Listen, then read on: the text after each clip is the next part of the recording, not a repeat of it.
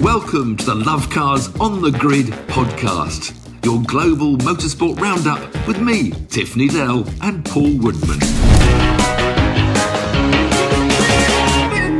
Welcome to episode 11 of Love Cars on the Road, and I think we start off this motoring roundup podcast with some pretty awful news, actually, and that is in the MotoGP, Tiff, we can both relate to this very much, being fathers, being parents, but I think anyone can anyway. Yeah, we all look at these, these especially the Moto3 kids, and we love their racing, but it is a dangerous, dangerous sport. And we had this awful accident just in the qualifying, this 19-year-old Swiss kid, Jason Dupasquier, he fell. And this is the worst thing about motorbikes is getting hit by another bike. They have these amazing airbags in their leathers now. They have these horrendous crashes on their own, which we can't believe 99 times out of 100, they jump up and dust themselves off. But this poor kid, he fell in front of another bike and got hit. The worst thing in a way was that the Moto3 race went ahead. Well, they still didn't know his condition. He was in hospital, but they announced his death before the MotoGP race on the grid, and so all the MotoGP riders, were very tearful.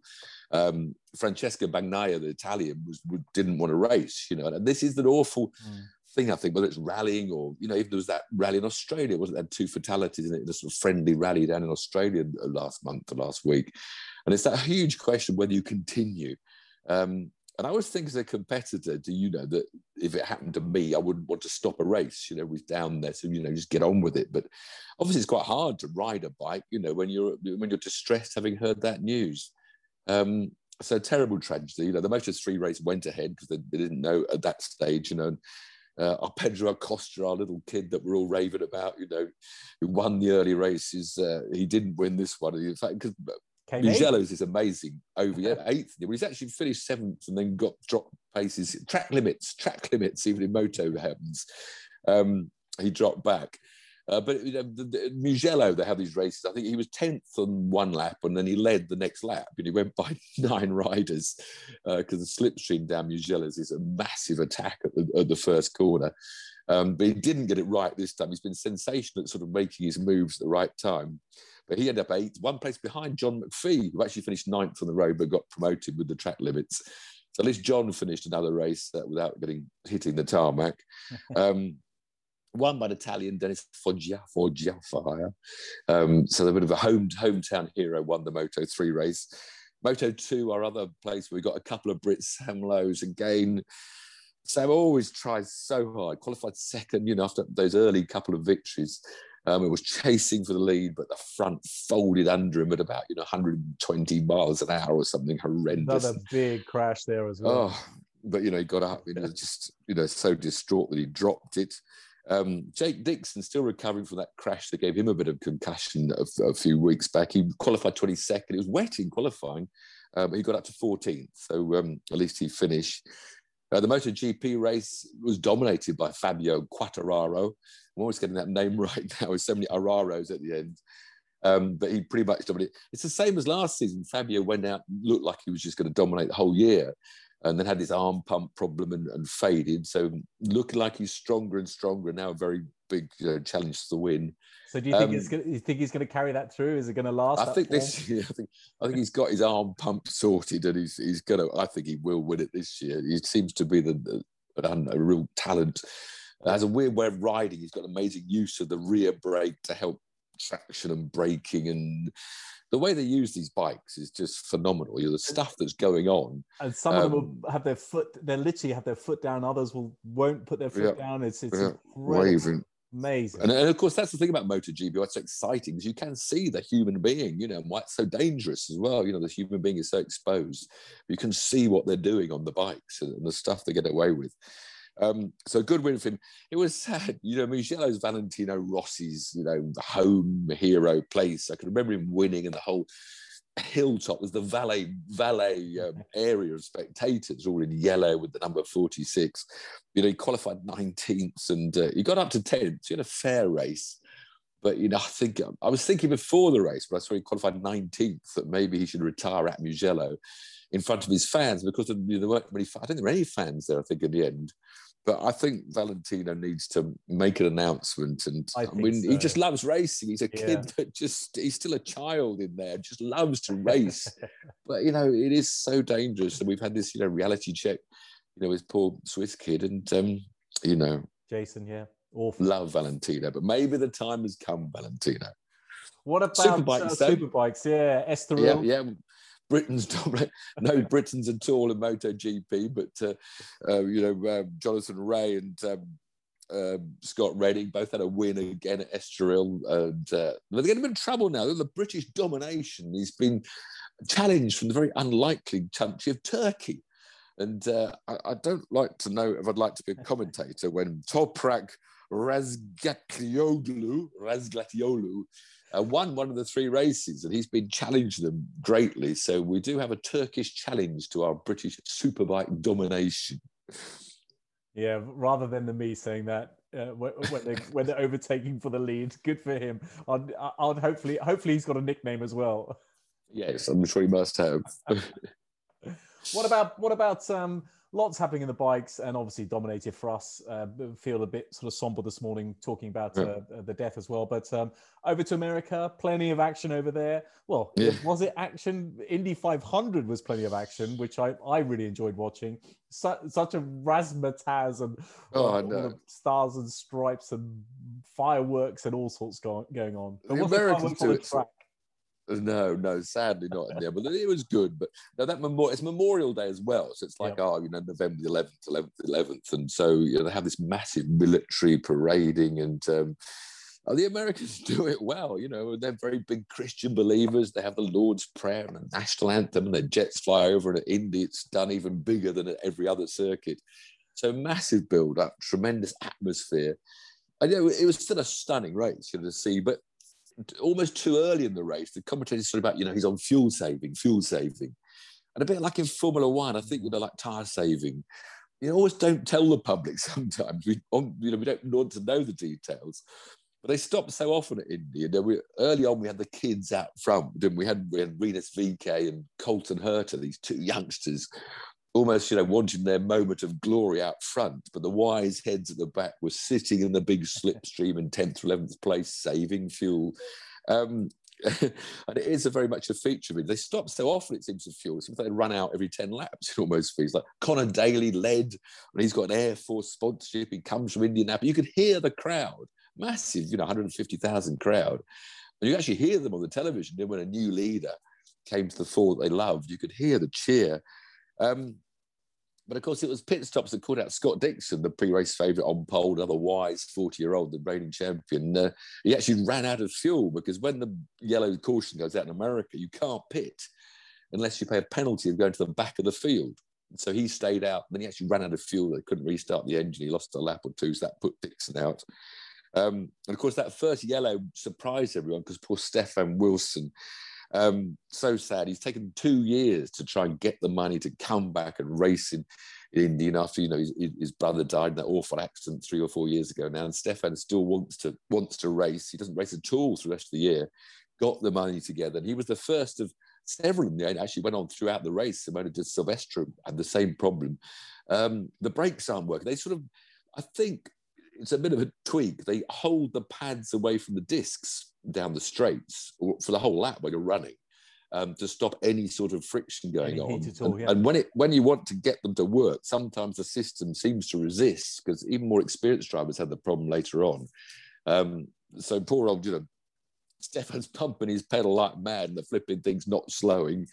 And eventually they punch it down through the gears, but he spun, locking up the rears, and hit the wall. Was the first retirement that caused that very early yellow. So it was terrible for him. He's worked so hard to put together a package. He must have been absolutely gutted. But after all that, look, there were more accidents in the pit lane, I think, out on the track. We saw Graham Rahal lost a wheel coming out. He'd been the big wise guy down the back, and he was probably in a really good position to win the race, as he said afterwards.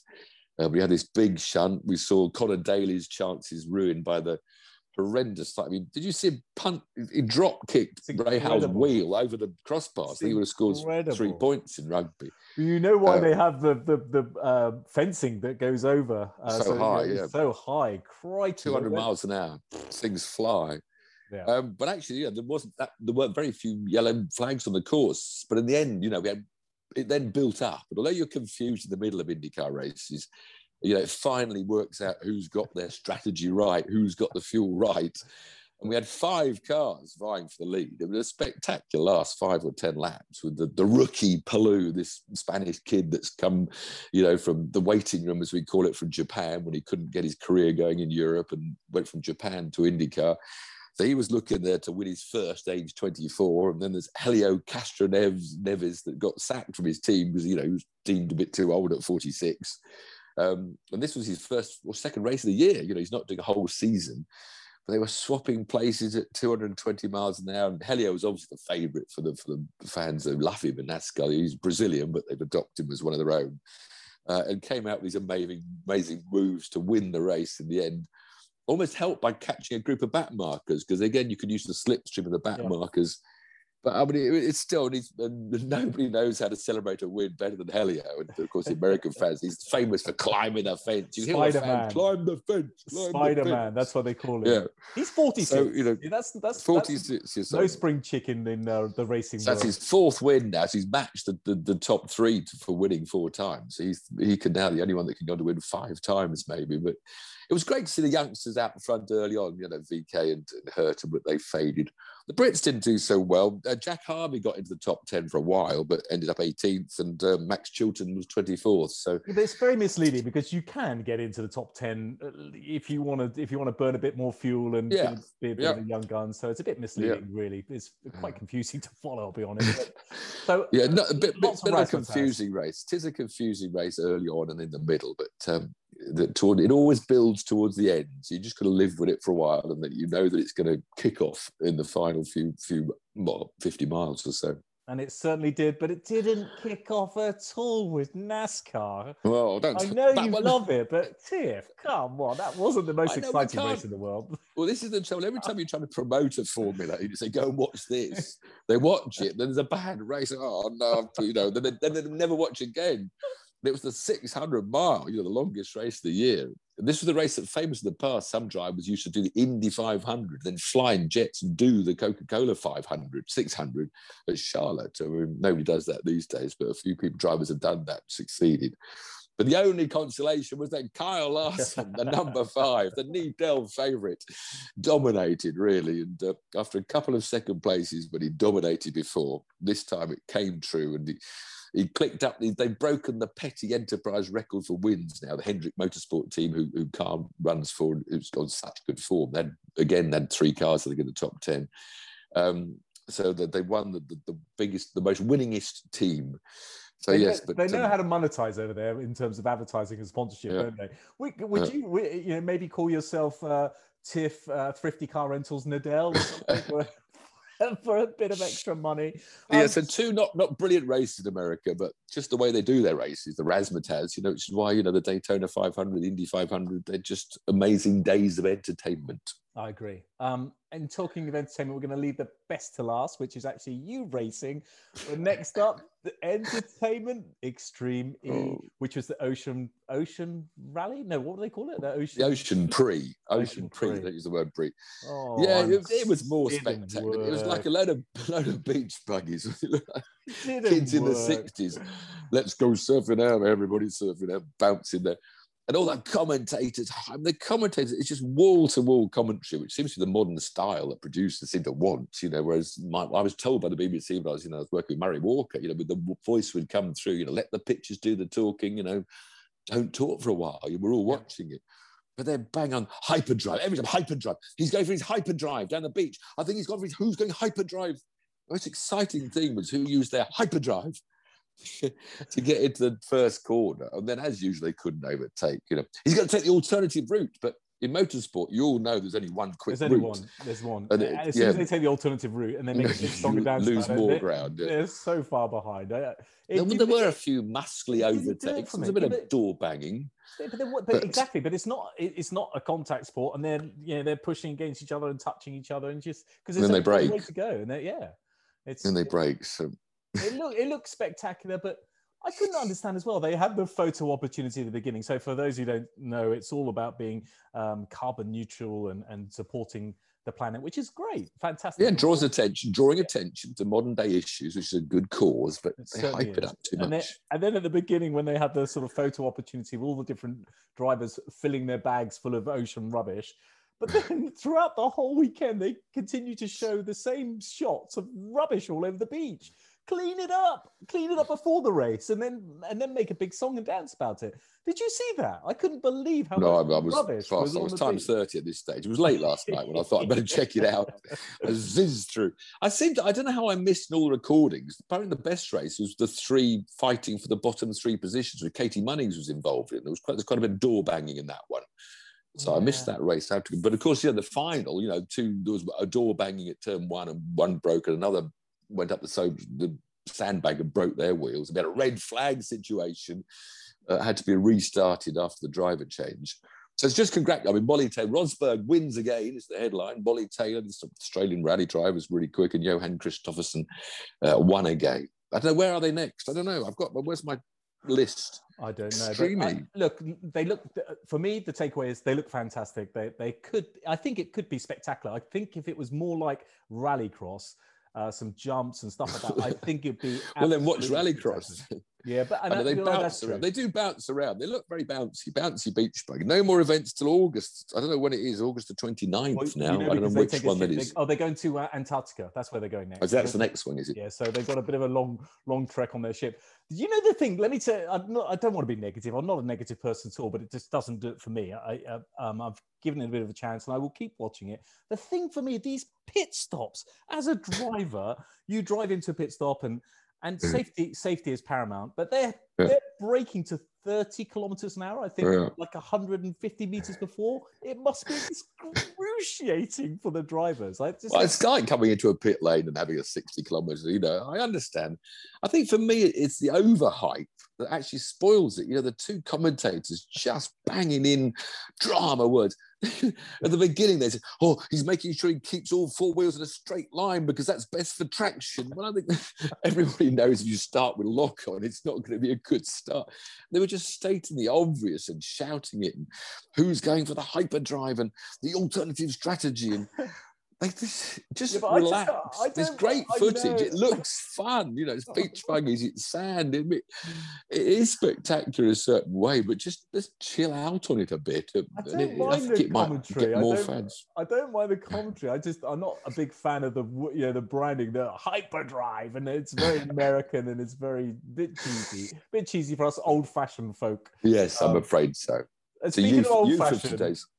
Speaking of old-fashioned, let's move on to some proper racing with my old-fashioned mate, Tiff Needell at Brands Hatch. Well done, mate. That was a good old weekend. I'm still a bit worn out. Yeah, we had a Ford Cortina on Saturday, which we climbed up to 10th, and a good race in that. And then a TVR was the best race, really. I was in this TVR Tuscan. We've got not Tuscan, TVR. I don't know what the model is. The old one. Grantura. I think Grantura. Yeah, but it's a 1.5 hour race. I had to do 45 minutes, Paul. That's hard work. I was being caught by the other TVR that normally beats us, and all the crew, I had them all doing the old go on fast. I want to slow down. So you just had a pit board. You didn't have audio. No, radios. But I had the sort of, you know, +6 seconds, +5 seconds. So I knew he's catching me. I didn't need them whirling their hands.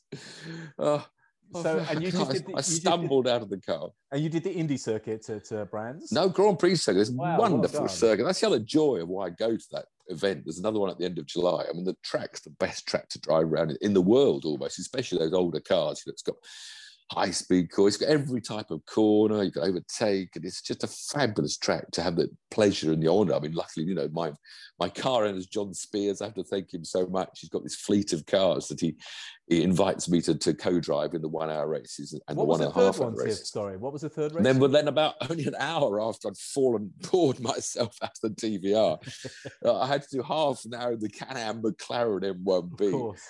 Which is my favourite car of his stable, really, because I mean, then I like being open. I prefer to be open-headed, but little single seaters. You know, I'm out there in this '66 Can-Am car with a 500 horseback Chevy right behind me, and just drifting it. And luckily, there's only one other car in the pre-66 class, and he actually got ahead of us at the pit stop. I had a chaos. The pace car came out just when I was pit stopping. So once I managed to overtake him to take the lead of the class, I can back off and breathe a little. My arms are hanging off because the steering was a bit heavy. So I've got to go down the gym now. We're at Thruxton 2 weeks' time. When we're doing 4 races. I mean, his E-Type Jaguar, his Lister Nobly, the Cortina and the Capri. I'll be there cheering you on. Tiff, I mean, great crowd as well. Great crowd. South Bank at Brands Hatch filled with hooting cars and waving people in the glorious sunshine. And it was a wonderful weekend. Brilliant. And the Can-Am always makes me laugh because I'm sure most people listening to this, a very modest amount of listeners, thank you for listening, will know that it's open. And you've got these huge, like, broomsticks for the mirrors. Yeah. They must vibrate so much. Can you actually... They're quite good, yeah. Yeah, amazing. And Brands Hatch, can't leave Brands Hatch without saying about Paddock, which is the first corner, I think is one of the best corners ever. I haven't had the pleasure of driving many tracks, but so at the end of the start-finish straight, it then goes round to the right, but it dips so much. It's a real ballsy corner, isn't it? Yeah. I guess once you get it, you get it, but it is good stuff. So that's it, Tiff. Well done. I'm very pleased for you on that one. And next week we got Formula 1 again and Formula 2 in Baku, which, what do you think? A good track, Baku. Yeah. I like Azerbaijan, that huge long straight and the scenic blast through the villas, you know. So it's a very exciting track, which turns up some surprises sometimes. So looking forward to that, especially F2 round there is usually pretty epic.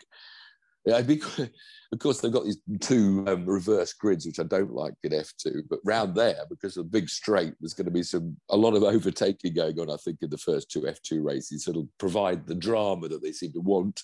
Whereas, of course, for me, it's down to the drivers winning, getting their super license points. But yeah, it's good stuff at Baku. World Rally Championship goes off to Italy, where, again, we won't see much on telly, but unless you're a devoted fan and go to WRC Live. And so they're there.